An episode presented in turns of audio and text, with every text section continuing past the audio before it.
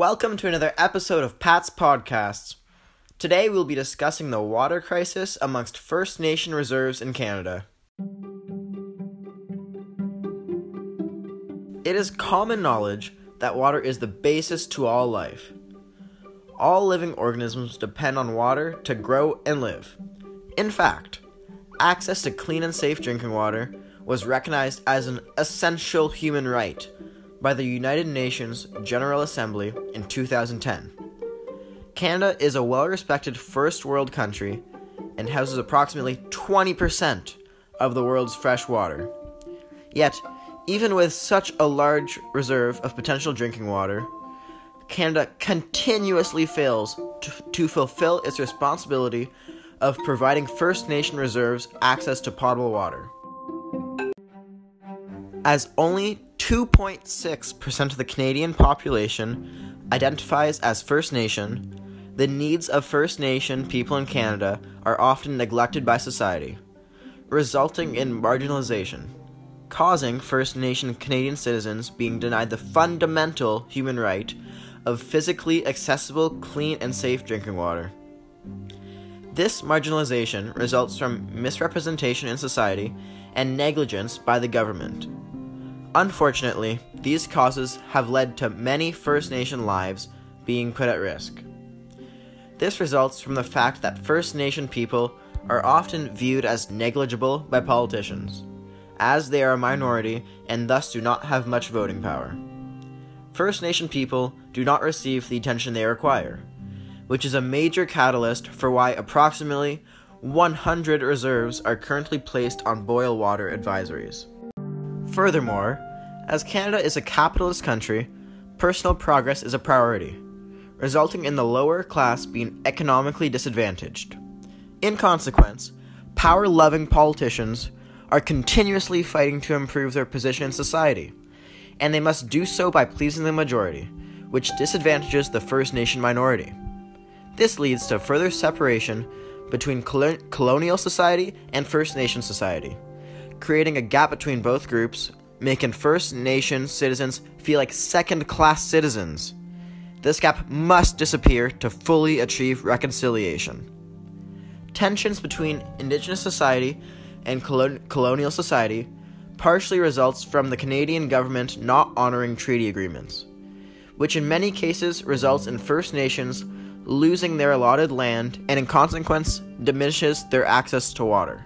The United Nations Committee of Economic, Social, and Cultural Rights stated that the human right to water is indispensable for leading a life in human dignity. It is a prerequisite for the realization of other human rights. Canada is a first world country known for its diversity and high quality of life. However, a large part of Canada's First Nation population does not have access to potable water which raises the question of how such a respected country can have citizens live in, in impoverished con- conditions. Canada holds 20% of the world's fresh water, using it to supply all its urban areas with potable tap water. But reserves su- such as the Six Nations, Black Tickle, Cahawan First Nation, Bearskin Lake First, La- First Nation, White Bear First Nation, and many others are left under boil water advisories or even do not consume advisories.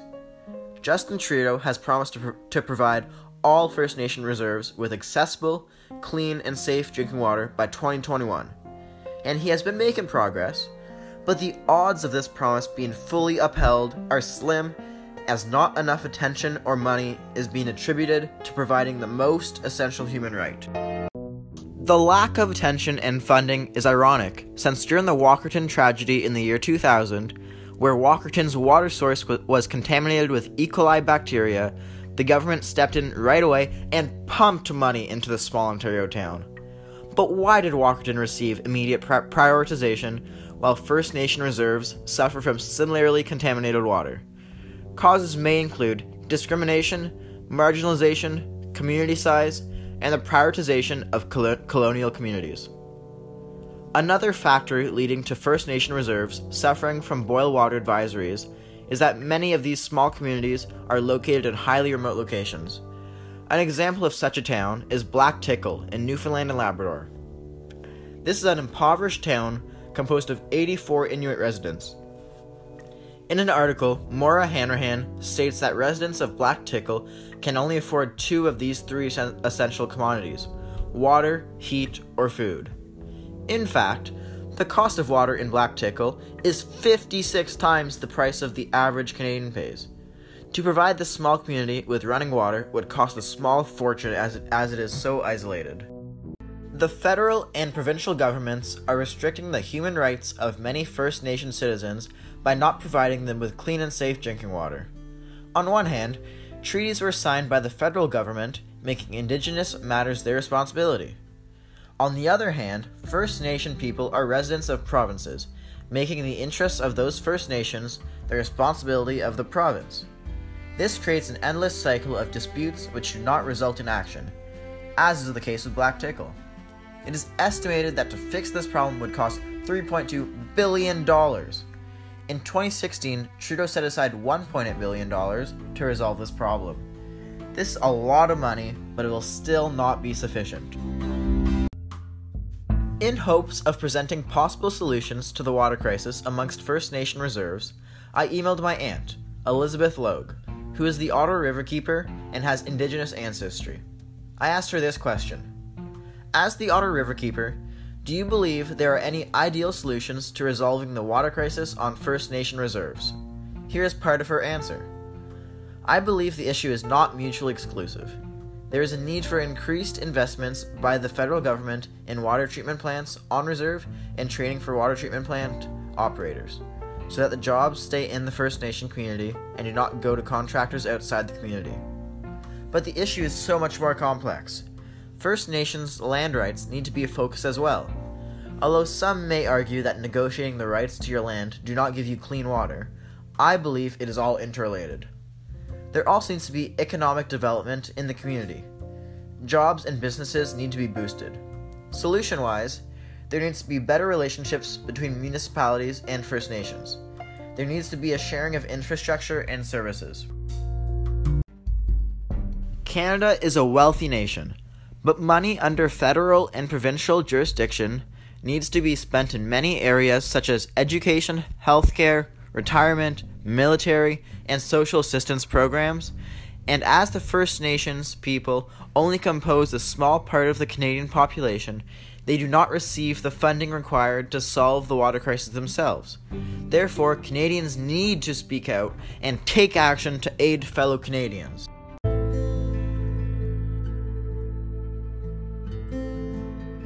There are many catalysts and factors to the current water crisis within First Nation reserves such as neglect and misrepresentation. It is due to this neglect and misrepresentation that many First Nation citizens do not have access to clean and safe drinking water, which is defined by the United Nations as a human right. Long term plans to solve this crisis have been laid out, but as of right now, there are still approximately 100 First Nation reserves placed under boil water advisories. A potential short term solution is forcing corporations that extract water from First Nation land, such as Nestle, to supply these reserves with potable water. However, the fact remains that First Nations require more money to deal with this crisis. Clean and safe drinking water is a human right, and every citizen of Canada, every citizen of the earth, needs to have access to potable water. Thank you for listening to this episode of Pat's Podcasts.